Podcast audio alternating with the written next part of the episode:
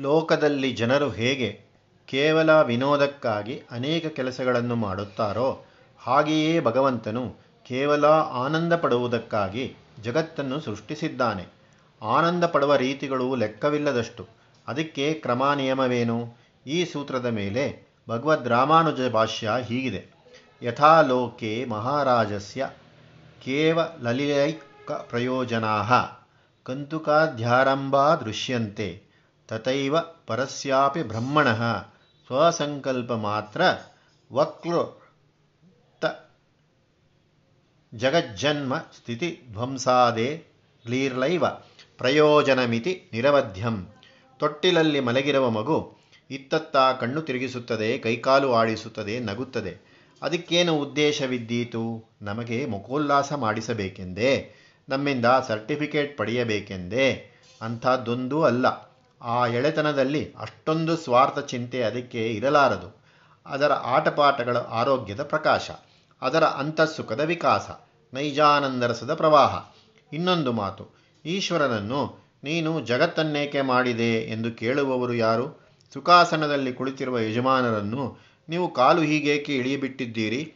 ಪದ್ಮಾಸನ ಹಾಕಿಕೊಂಡಿರುವುದೇಕೆ? ಕೈಯನ್ನು ಹೀಗೇಕೆ ತಿರುಗಿಸಿದ್ದೀರಿ? ಈ ಪ್ರಶ್ನೆಗಳನ್ನು ವಿಧೇಯರಾದವರು ಕೇಳುವುದಿಲ್ಲ. ಅವಿಧೇಯರಿಗೆ ಉತ್ತರ ಹೇಳಬೇಕಾದದ್ದಿಲ್ಲ. ಈಶ್ವರನನ್ನು ಪ್ರಶ್ನೆ ಮಾಡುವವರು ಯಾರು? ದಾಸರೇ, ಆಶ್ರಿತರೇ, ಶರಣಾಗತರೇ? ಅದಕ್ಕಿಂತ ಮುಖ್ಯವಾದ ಪ್ರಶ್ನೆ ಬೇರೆ ಇದೆ. ಈಶ್ವರನ ಉದ್ದೇಶವೇನಾಗಿದ್ದರೆ ಏನು? ಆ ಪ್ರಶ್ನೆ ಇಂಗ್ಲೀಷಿನಲ್ಲಿ ಹೇಳುವಂತೆ ಐಡಲ್ ಕ್ಯೂರಿಯಾಸಿಟಿ, ಕಾಲಕ್ಷೇಪ ನಿಮಿತ್ತ ಹೊತ್ತು ಕಳೆಯುವ ಪ್ರಶ್ನೆ.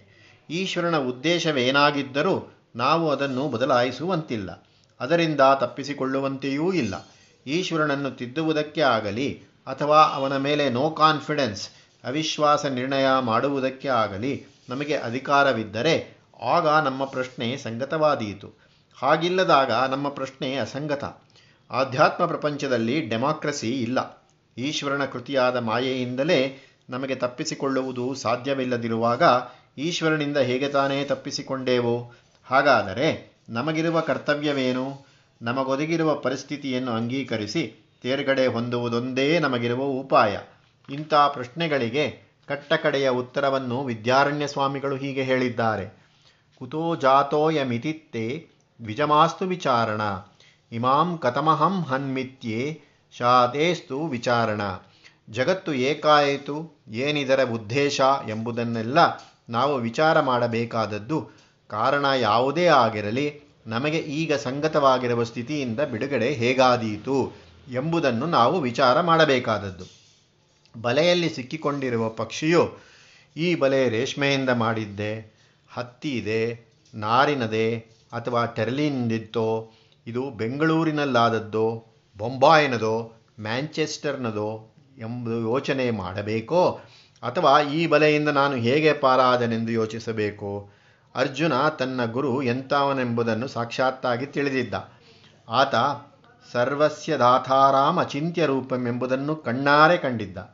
ಆ ಗುರು ಶಾಶ್ವತ ಧರ್ಮಗೋಪ್ತ ಎಂಬುದನ್ನು ಮನಸಾರ ಗ್ರಹಿಸಿದ್ದ. ಆದುದರಿಂದ ಅರ್ಜುನನು ಯಾವ ಸೃಷ್ಟಿಕಾರಣ ವಿಷಯಕ ಪ್ರಶ್ನೆಯನ್ನೂ ಕೇಳಲಿಲ್ಲ.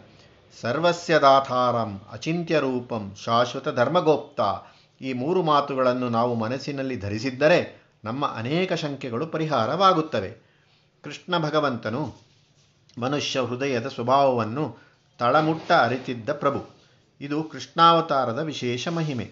ಯಾವ ಯಾವ ಶಂಕೆಗಳು, ಎಂತೆಂಥ ಸಂಕಟಗಳು, ಯಾವ ಪ್ರಶ್ನೆಗಳು, ಎಂಥ ಕೋರಿಕೆಗಳು ಮನುಷ್ಯ ಹೃದಯದಲ್ಲಿ ಸೇರಿಕೊಂಡಿರುತ್ತವೆಂದು ಅರಿತಿದ್ದ ಆತ.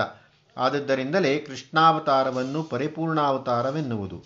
ಅರ್ಜುನನ ನಡವಳಿಕೆಯಲ್ಲಿ ನಮಗೆ ತೋರುವುದೇನು? ಅವನು ಸಂದೇಹಿ. ಸತ್ಸಂದೇಹಿ ದುಸ್ಸಂದೇಹಿಯಲ್ಲ ಆದರೂ ಸಂದೇಹಿ ಎಂದು. ನಿಶ್ಚಯ ಜ್ಞಾನವಾದರೂ ಸುಲಭವಾಗಿ ಬರತಕ್ಕದ್ದಲ್ಲ. ಅರ್ಜುನನ ಮನಸ್ಸಿನಲ್ಲಿ ಸಂಶಯ ಶೇಷ ಇನ್ನೂ ಏನಾದರೂ ಉಳಿದುಕೊಂಡಿದ್ದರೆ ಅದೂ ಪರಿಹಾರವಾಗಲಿ ಎಂದು ಈಗ ಸಮಾಪನ ವಾಕ್ಯವನ್ನು ಹೇಳುತ್ತಾನೆ ಭಗವಂತ. ಹಿಂದೆ ಎಷ್ಟೋ ಸಲ ಮಾಡಿರುವ ಉಪದೇಶವೇ ಇದು. ಮನ್ಮನಾ ಬಹಬದ್ ಮದ್ಭಕ್ತೋ ಮದ್ಯಾಜಿ ಮಾಂ ನಮಸ್ಕುರು, ಮಾಮೈ ವೈಶ್ಯಸಿ ಸತ್ಯಂ ಪ್ರತಿ ಜಾನೆ ಪ್ರಿಯೋಸಿ ಮೇ. ಸರ್ವಧರ್ಮಾನ್ ಪರಿತ್ಯಜ್ಯ, ಮಾಮೇಕಂ ಶರಣಂ ವ್ರಜ, ಅಹಂ ತ್ವಾ ಸರ್ವಪಾಪೇಭ್ಯೋ, ಮೋಕ್ಷ ಇಷ್ಯಾಮಿ ಮಾ ಶುಚಃ ನನ್ನಲ್ಲಿ ಮನಸ್ಸುಳ್ಳವನಾಗು, ನನಗೆ ಭಕ್ತನಾಗು, ನನ್ನನ್ನು ಪೂಜಿಸುವವನಾಗು, ನನಗೆ ನಮಸ್ಕರಿಸು. ಹಾಗೆ ಮಾಡಿದರೆ ನನ್ನನ್ನೇ ಸೇರುವೆ. ನೀನು ನನಗೆ ಪ್ರಿಯನು. ಆದದ್ದರಿಂದ ನಾನು ಪ್ರತಿಜ್ಞೆ ಮಾಡಿ ಹೇಳುತ್ತೇನೆ, ಅದು ಸತ್ಯ. ಮಿಕ್ಕೆಲ್ಲ ಧರ್ಮಗಳನ್ನು ನೀನು ತ್ಯಜಿಸಿ, ನನ್ನನ್ನೊಬ್ಬನನ್ನೇ ಗತಿಯೆಂದು ಮರೆ ಹೋಗು ನಾನು ನಿನ್ನನ್ನು ಎಲ್ಲ ದುರಿತ ದುಃಖಗಳಿಂದಲೂ ಬಿಡುಗಡೆ ಮಾಡಿಸುತ್ತೇನೆ. ಶೋಕಿಸಬೇಡ. ಈ ಭರವಸೆಯ ವಾಕ್ಕಿನಲ್ಲಿ ನಾನು ಅಹಂ, ನನ್ನನ್ನು ಮಾಂ ಎಂಬ ಮಾತುಗಳು ತುಂಬಿವೆ. ಇಂಥ ಅಹಂ ಪ್ರಸ್ತಾವಗಳು ಹಿಂದೆಯೇ ಹತ್ತಾರು ಕಡೆ ಬಂದಿವೆ. ಆ ಪ್ರಸ್ತಾವಗಳಲ್ಲಿ ಉದ್ದಿಷ್ಟರಾದವರು ಯಾರು? ಕೃಷ್ಣನೆಂಬ ಒಬ್ಬನೊಬ್ಬ ಮನುಷ್ಯನು ಮಾತ್ರವೇ? ಅಥವಾ ಆ ಪ್ರಸಿದ್ಧವಾದ ಹೆಸರನ್ನು ಧರಿಸಿದ್ದ ಒಂದಾನೊಂದು ದೈವಾವತಾರವೇ? ಅಥವಾ ಆ ಕೃಷ್ಣ ವ್ಯಕ್ತಿ ಯಾವ ಒಂದು ಮಹಾಚೈತನ್ಯದ ಪ್ರತೀಕವೋ ಆ ಮೂಲವಸ್ತವೇ.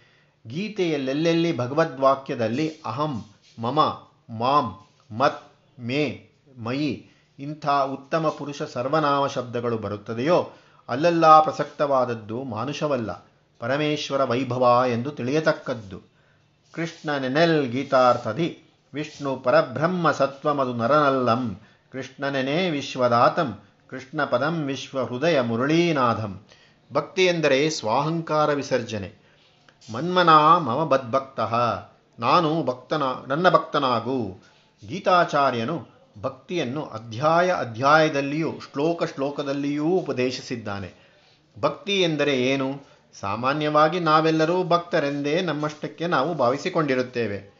ಗುಡಿಗೆ ಹೋಗುತ್ತೇವೆ, ನಾಮಸ್ಮರಣೆ ಮಾಡುತ್ತೇವೆ. ಏನೂ ತೋಚದೆ ಹೋದಾಗ ದೇವರೇ ಗತಿ ಎನ್ನುತ್ತೇವೆ. ಹಣ ವೆಚ್ಚ ಮಾಡಿ ಪೂಜೆ ಹಾಕಿಸುತ್ತೇವೆ. ಇವೆಲ್ಲ ಭಕ್ತಿಯ ಚಿಹ್ನೆಗಳೇ. ಆದರೆ ಅದು ನಿರ್ಮಲ ಭಕ್ತಿಯೋ, ಸಂಪೂರ್ಣ ಭಕ್ತಿಯೋ? ಭಕ್ತಿಯೇ ನಮಗೆ ಪರಮತಾರಕವಾದದ್ದು. ಆದ ಕಾರಣ ಅದರ ಸ್ವರೂಪವನ್ನು ವಿಚಾರ ಮಾಡಿ ತಿಳಿದುಕೊಳ್ಳಬೇಕು. ಭಕ್ತಿ ಎಂದರೆ ಪ್ರೇಮ. ಭಗವಂತನ ವಿಷಯದಲ್ಲಿ ನಿರ್ಮಲವೂ ಪರಿಪೂರ್ಣವೂ ಆದ ಪ್ರೇಮ. ಸಾತ್ವಸ್ಮಿನ್ ಪರಮ ಪ್ರೇಮರೂಪ ಪರಮ ಎಂದರೆ ಪ್ರೇಮವು ತಾನೊಂದೇ ತುಂಬಿಕೊಂಡು ಬೇರಾವುದರ ಮಿಶ್ರಣವೂ ಇಲ್ಲದಿರುವುದು. ನಮ್ಮ ಭಕ್ತಿಯ ಒಳಗಡೆ ಕೊಂಚ ಅಹಂತೆ ಯಾವಾಗಲೂ ಅವಿತುಕೊಂಡಿರುತ್ತದೆ. ದೇವರನ್ನೇನೋ ನಂಬಬೇಕೋ, ಆದರೂ ನಮ್ಮ ಹುಷಾರಿಯಲ್ಲಿ ನಾವಿರಬೇಕು. ಇದು ನಮ್ಮ ಸಾಮಾನ್ಯ ಮನೋವೃತ್ತಿ. ದೇವರು ನಮಗೆ ಬುದ್ಧಿ ಕೊಟ್ಟಿಲ್ಲವೇ? ಅದು ಕೆಲಸ ಮಾಡಬೇಡವೇ? ನಮಗೇನು ಜವಾಬ್ದಾರಿ ಇಲ್ಲವೇ? ದೇವರ ಮೇಲೆ ಹೆಚ್ಚು ಭಾರ ಹೋರಿಸುವುದು ಸರಿಯೇ? ಹೀಗೆಲ್ಲ ತರ್ಕ ಮಾಡುತ್ತೇವೆ. ಸ್ವವಿವೇಕವು ನಮಗೆ ಕರ್ತವ್ಯ, ಹೌದು. ಸ್ವಪ್ರಯತ್ನವು ಕರ್ತವ್ಯ, ಹೌದು. ಸ್ವಂತ ಜಾಗರೂಕತೆ ಕರ್ತವ್ಯ, ಹೌದು. ಈ ಎಲ್ಲ ಕರ್ತವ್ಯಗಳಿಗಿಂತ ಮೇಲನ ಕರ್ತವ್ಯ ದೈವೇಚ್ಛಾಂಗೀಕಾರ. ನಮ್ಮೆಲ್ಲ ವಿವೇಕ ಸಾಹಸ ಉಪಾಯಗಳು ಫಲಕ್ಕೆ ಬರುವುದು ಭಗವದನುಗ್ರಹದಿಂದ. ಆ ನಮ್ಮ ಪ್ರಯತ್ನಗಳಿಗೆ ಫಲ ಸಲ್ಲುತ್ತದೋ ಇಲ್ಲವೋ ನಿಷ್ಕರ್ಷೆ ಮಾಡುವುದು ದೈವ. ದೈವಂ ಚೈವಾತ್ರ ಪಂಚಮಂ. ಇದು ಫಲವಿಚಾರದಲ್ಲಿ. ಆ ದೈವ ನಿಷ್ಕರ್ಷೆ ನಮಗೆ ಪ್ರತಿಕೂಲವೆಂದು ತೋರಿದಾಗಲೂ ಅದನ್ನು ಮನೋವಿಕಾರವಿಲ್ಲದೆ ಸ್ವೀಕರಿಸುವುದು ದೈವಭಕ್ತಿ. ನನಗೇನಾಯಿತು? ನನ್ನ ಪ್ರಯತ್ನವೇನಾಯಿತು? ಎಂದು ಕೇಳದೆ ತಾನು ಎಂಬುದನ್ನೇ ಮರೆತಿರುವ ದೈವ ವಿಶ್ವಾಸವೇ ನಿಜವಾದ ಪೂರ್ಣವಾದ ಭಕ್ತಿ. ಭಕ್ತಿಯು ಅಹಂಕಾರವು ಪರಸ್ಪರ ಪ್ರತಿಕಕ್ಷಿಗಳು. ಒಂದಿರುವ ಕಡೆ ಇನ್ನೊಂದಿರಲಾರದು. ಭಕ್ತಿಯ ಮುಂದೆ ಅಹಂಕೃತಿ ನಿಲ್ಲದು. ಭಕ್ತನ ಅಹಂಕೃತಿ ಭಕ್ತಿಗೆ ಪರಿಚಾರಕ ಮಾತ್ರವಾದದ್ದು. ಹಾಗೆಯೇ ಅಹಂಭಾವವಿರುವ ಕಡೆಗೆ ಭಕ್ತಿ ಬರಲಾರದು. ಅಹಂಕಾರಿಯಾದವನು ಅಷ್ಟಿಷ್ಟು ಭಕ್ತಿಯನ್ನು ತೋರಿದರೆ ಆ ಭಕ್ತಿ ಅವನ ಅಹಂತೆಗೆ ಪರಿಚಾರಕ ಮಾತ್ರವಾದದ್ದು. ಯಾರ ಭಕ್ತಿಯೂ ಪರಿಶುದ್ಧವೂ ಪರಿಪೂರ್ಣವೂ ಆಗಿರುತ್ತದೆಯೋ ಅವನ ಮನಸ್ಸಿನಲ್ಲಿ, ಮಾತಿನಲ್ಲಿ, ನಡವಳಿಕೆಯಲ್ಲಿ ಅಹ ಅಹಂಭಾವ ಎಲ್ಲಷ್ಟೂ ಸುಳಿಯದು. ಎಲ್ಲವನ್ನೂ ಮಾಡಿಸುವವನು ಭಗವಂತ. ಭಗವದಾಜ್ಞೆ ಇಲ್ಲದೆ ಯಾವುದೂ ಆಗದು. ಭಗವಂತನ ಆಜ್ಞೆಯ ಮುಂದೆ ನನ್ನ ಇಷ್ಟಾನಿಷ್ಟಗಳು ಅಧಿಕ ಪ್ರಸಂಗಿತನ. ನನಗೆ ಇಷ್ಟವಾದದ್ದು ಬರಲಿ, ಅನಿಷ್ಟವಾದದ್ದೇ ಬರಲಿ. ಯಾವುದು ಎಂತಾದ್ದು ಬಂದರೂ ಅದು ಈಶ್ವರ ಪ್ರಸಾದ. ಅದನ್ನು ನಾನು ಸಮಾಧಾನದಿಂದ ಸ್ವೀಕರಿಸಬೇಕಾದದ್ದು. ಹೀಗೆಂದುಕೊಳ್ಳುತ್ತಾನೆ ಭಕ್ತ. ತಂದೆ ಪೆಪ್ಪರ್ಮೆಂಟ್ ಕೊಟ್ಟಾಗ ಹೇಗೋ? ಹೇಗೆ ತಂದೆಯೋ? ಏಟು ಕೊಟ್ಟಾಗಲೂ ಹಾಗೆ ತಂದೆ. ವೈದ್ಯನು ಜೇನುತುಪ್ಪ ಕೊಟ್ಟಾಗ ಹೇಗೋ? ಶುಂಠಿ ಮೆಣಸು ಕೊಟ್ಟಾಗಲೂ ಹಾಗೆಯೇ ಹಿತಕಾರಿ. ಇಂಥದ್ದು ಭಕ್ತನ ವಿಶ್ವಾಸ. ಅದರಲ್ಲಿ ಅಹಂ ಎಂಬ ಮಾತು ಅಳಿಸಿ ಹೋಗಿರುತ್ತದೆ. ಭಕ್ತಿ ಎಂದರೆ ಅಹಂಭಾವ ವಿನಾಶ ನಾನು. ನನ್ನದು ನನಗೇನು ಗತಿ? ನನ್ನನ್ನು ನೋಡುವವರು ಯಾರು? ಇಂಥ ಚಿಂತೆಗಳು ಇಮರಿ ಹೋಗಿ ಮರಳಿ ಹುಟ್ಟದೆ ಮನಸ್ಸನ್ನೆಲ್ಲ ಭಗವಂತನೊಬ್ಬನನ್ನೇ ಪೂರ್ತಿಯಾಗಿ ನಂಬಿಕೊಂಡಿದ್ದರೆ ಅದು ಭಕ್ತಿ, ನಿರಹಂಕಾರ ಭಕ್ತಿ. ಇಲ್ಲಿ ಒಂದು ಪ್ರಶ್ನೆ. ಸರ್ವಧರ್ಮಾನ್ ಪರಿತ್ಯಜ್ಯ, ಎಲ್ಲ ಧರ್ಮಗಳನ್ನು ತ್ಯಜಿಸಿ ಮಾಂ ಏಕಂ ಶರಣಂ ರಜ, ಭಗವಂತನನ್ನೊಬ್ಬನನ್ನೇ ಶರಣು ಹೊಂದು, ಇದು ಉಪದೇಶ, ಒಳ್ಳೆಯದು. ಎಲ್ಲ ಧರ್ಮಗಳನ್ನು ಬಿಟ್ಟು ಶರಣಾಗು ಎಂಬುದರಲ್ಲಿ ಏನು ಅಭಿಪ್ರಾಯ? ಶರಣಾಗುವುದು ಒಂದು ಧರ್ಮವಲ್ಲವೋ? ಶರಣಾಗತಿ ಅಧರ್ಮವೋ ಮೇಲಿನ ಶ್ಲೋಕದಲ್ಲಿ, ಸರ್ವಧರ್ಮಾನ್ ಎಂಬುದಕ್ಕೆ ಪ್ರತಿಯಾಗಿ ಅನ್ಯಧರ್ಮಾನ್ ಎಂದು ಇದ್ದಿದ್ದರೆ ಈ ಪ್ರಶ್ನೆಗೆ ಅವಕಾಶವಿರುತ್ತಿರಲಿಲ್ಲ ಶ್ಲೋಕವನ್ನು ಇರುವಂತೆ ಇರಿಸಿಕೊಂಡು ಸರ್ವಧರ್ಮಾನ್ ಪರಿತ್ಯಜ್ಯ ಎಂಬ ಉಪದೇಶವನ್ನು ಶರಣಂ ಎಂಬ ಉಪದೇಶವನ್ನು ಸಮಂಜಸವಾಗಿ ಹೊಂದಿಸಬೇಕಾದರೆ ಸರ್ವಧರ್ಮಾನ್ ಎಂಬುದಕ್ಕೆ ಲೋಕದಲ್ಲಿ ಬಳಕೆಯಾಗಿರುವ ವಾದ ವಿವಾದಾಸ್ಪದಗಳಾದ ಧರ್ಮಗಳನ್ನು ಬದಿಗಿರಿಸಿ ಎಂದು ಶರಣಂ ಎಂದರೆ ಲೋಕಧರ್ಮಗಳನ್ನು ಮೀರಿದ ಒಂದು ವಿಶೇಷ ಸನ್ಮಾರ್ಗವನ್ನು, ಒಂದು ಅಧಿಧರ್ಮವನ್ನು ಅವಲಂಬಿಸುವು ಎಂದು ಭಾವಿಸಬೇಕಾಗುತ್ತದೆ. ಜಗಮಿರ್ಪನ್ನಂ ಧರ್ಮಂ. ಜಗ ನಿರ ನಿನಗ ಇರದಂದು ಸರ್ವಮಾತ್ಮೈಕಮಯಂ. ಅರ್ಜುನನು ಸಾಮಾನ್ಯ ಮನುಷ್ಯರಂತಲ್ಲ. ಎರಡು ಲಕ್ಷಣಗಳಲ್ಲಿ ಸಂದೇಹಿತೆಯಲ್ಲಿ, ವಿರಕ್ತೆಯಲ್ಲಿ. ಮೊದಲನೆಯದಾಗಿ ಅವನು ವಿಶೇಷ ಸಂದೇಹಿ. ಪ್ರತಿಯೊಂದು ಉಪದೇಶ ಪ್ರಕರಣದಲ್ಲಿಯೂ ಅವನು ಪದೇ ಪದೇ ಪ್ರಶ್ನೆ ಹಾಕುತ್ತಿದ್ದ. ಭಗವಂತನು ಕೊಟ್ಟ ಪ್ರತ್ಯುತ್ತರವನ್ನು ಕೇಳುತ್ತಿದ್ದಾಗ ಅವನಿಗೆ ನಂಬಿಕೆ ಬರುತ್ತಿತ್ತು. ಹಾಗೆ ಬಂದ ನಂಬಿಕೆ ಮತ್ತೊಂದು ವಿಚಾರ ಬಂದಾಗ ಹಾರಿ ಹೋಗುತ್ತಿತ್ತು. ಮತ್ತೆ ಸಂಶಯ, ಮತ್ತೆ ಪ್ರಶ್ನೆ. ಹೀಗೆ ಡೋಲಾಯಿತವಾಗಿತ್ತು ಅವನ ಮನಸ್ಸು. ಹಳೆಯ ಶಂಕೆ ಹೋದರೆ ಹೊಸ ಶಂಕೆ. ಇಂಥವನಿಗೆ ಬರಿಯ ಶಾಸ್ತ್ರೋಕ್ತಿಯಿಂದಲೂ, ತರ್ಕದಿಂದಲೂ, ವಾದಯುಕ್ತಿಯಿಂದಲೂ ಪ್ರಯೋಜನವಾಗದು. ಅವನಿಗೆ ಮೊದಲು ಆಗಬೇಕಾಗಿದ್ದ ಸಹಾಯ ಶ್ರದ್ಧಾಬಲ. ಶಾಸ್ತ್ರ ತರ್ಕಗಳಲ್ಲಿ ಅವನಿಗೆ ಇಲ್ಲದಿದ್ದ ವಿಶ್ವಾಸವು ಕೃಷ್ಣ ಪ್ರೀತಿಯಲ್ಲಿತ್ತು. ಇದನ್ನು ಶ್ರೀಕೃಷ್ಣ ಎಷ್ಟೋ ಸಾರಿ ಕಂಡಿದ್ದ. ತನ್ನ ಸ್ನೇಹ ವಾತ್ಸಲ್ಯಗಳ ಪ್ರಭಾವದಿಂದ ಅರ್ಜುನನಲ್ಲಿ ಉತ್ಪನ್ನವಾಗಿದ್ದ ವಿಶ್ವಾಸವನ್ನು ಭಗವಶ್ರದ್ಧೆಯಾಗಿ ಪರಿವರ್ತಿಸಬೇಕೆಂದು ಸ್ವಾಮಿಯ ಆಶಯ.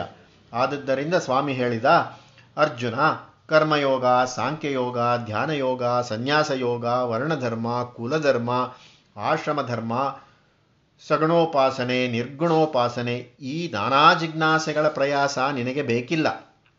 ಆ ಕತ ತಕರಾರುಗಳಿಂದ ನಿನ್ನ ಮನಸ್ಸಿಗೆ ಸಮಾಧಾನ ಬರಲಾರದು. ನಿನಗೆ ನನ್ನಲ್ಲಿ ನಂಬಿಕೆಯುಂಟಷ್ಟೇ. ನನ್ನ ಮಾತಿನಂತೆ ನಡೆದು ಬಿಡು ಯಾವುದು ಹೇಗಾದರೂ ಇದ್ದುಕೊಳ್ಳಲಿ. ತರ್ಕಕ್ಲೇಶ ನಿನಗೆ ಬೇಡ. ನನ್ನನ್ನು ನಂಬಿ ನಡೆದುಕೋ. ಅದರಿಂದ ಕೇಡಾಗದಂತೆ ನೋಡಿಕೊಳ್ಳುವ ಭಾರ ನನ್ನ ಮೇಲಿನದು. ಶಾಸ್ತ್ರವೇನನ್ನಾದರೂ ಹೇಳಲಿ, ಲೋಕವೇನನ್ನಾದರೂ ಮಾಡಲಿ. ಆ ಚಿಂತೆಗಳನ್ನು ಬದಿಗಿರಿಸಿ ನಿನ್ನ ಶ್ರೇಯಸ್ಸನ್ನು ನನಗೆ ಸೇರಿದ್ದು. ಮಾಮೇಕಂ ಶರಣಂ ವ್ರಜ. ಆ ಭಗವದ್ ಭಕ್ತಿಯೊಂದು ಸಂಪೂರ್ಣವಾಗಿ ದೃಢವಾಗಿದ್ದಲ್ಲಿ ಅದು ಎಲ್ಲ ನ್ಯೂನ್ಯತೆಗಳ ಸರಿಪಡಿಸಿ, ಎಲ್ಲ ದೋಷಗಳನ್ನು ಹೋಗಲಾಡಿಸಿ, ಎಲ್ಲ ಹಿತಗಳನ್ನು ಸಂಪಾದಿಸಿ ಕೊಡುತ್ತದೆ. ಅದು ಎಲ್ಲಕ್ಕಿಂತ ಮೇಲ್ಪಟ್ಟದ್ದು. ಆದದ್ದರಿಂದ ಅದು ಎಲ್ಲ ಸಾಮಾನ್ಯ ಧರ್ಮಗಳಿಗಿಂತ ಮೇಲ್ಪಟ್ಟ ಎಲ್ಲ ಧರ್ಮಗಳಿಗೂ ಮಸ್ತಕಪ್ರಾಯವಾದ ಅಧಿಧರ್ಮ. ಇದು ಕೇವಲ ಶ್ರದ್ಧಾರೂಪವಾದದ್ದು. ಇದು ಬಹಿಷ್ಪ್ರಮಾಣಗಳನ್ನು, ತರ್ಕ ಜಿಜ್ಞಾಸೆಗಳನ್ನು ಅಪೇಕ್ಷಿಸುವುದಿಲ್ಲ. ಕೃಷ್ಣನಲ್ಲಿ ನಂಬಿಕೆ, ಸಂಪೂರ್ಣವಾದ ನಂಬಿಕೆ, ಅದೇ ಶರಣಾಗತಿ. ಅದಕ್ಕೆ ಕಾರ್ಯಕಾರಣ ವಿಚಾರ ಬೇಕಿಲ್ಲ. ಅನ್ಯಥಾ ಶರಣಂ ನಾಸ್ತಿ, ತ್ವಮೇವ ಶರಣಂ ಮಮ. ಭಕ್ತಿ ಎಂಬ ಭಾವೋದ್ರೇಕವು ನಾಲ್ಕಾರು ಅಂತ ಅಂತಸ್ತುಗಳಲ್ಲಿರುತ್ತದೆ. ಅದರ ಶಿಖರಾಗ್ರವೇ ಆತ್ಮಸಮರ್ಪಣೆ. ಅದೇ ಆತ್ಮನಿವೇದನೆ, ಅದೇ ಪ್ರಪತ್ತಿ ಅಥವಾ ಶರಣಾಗತಿ.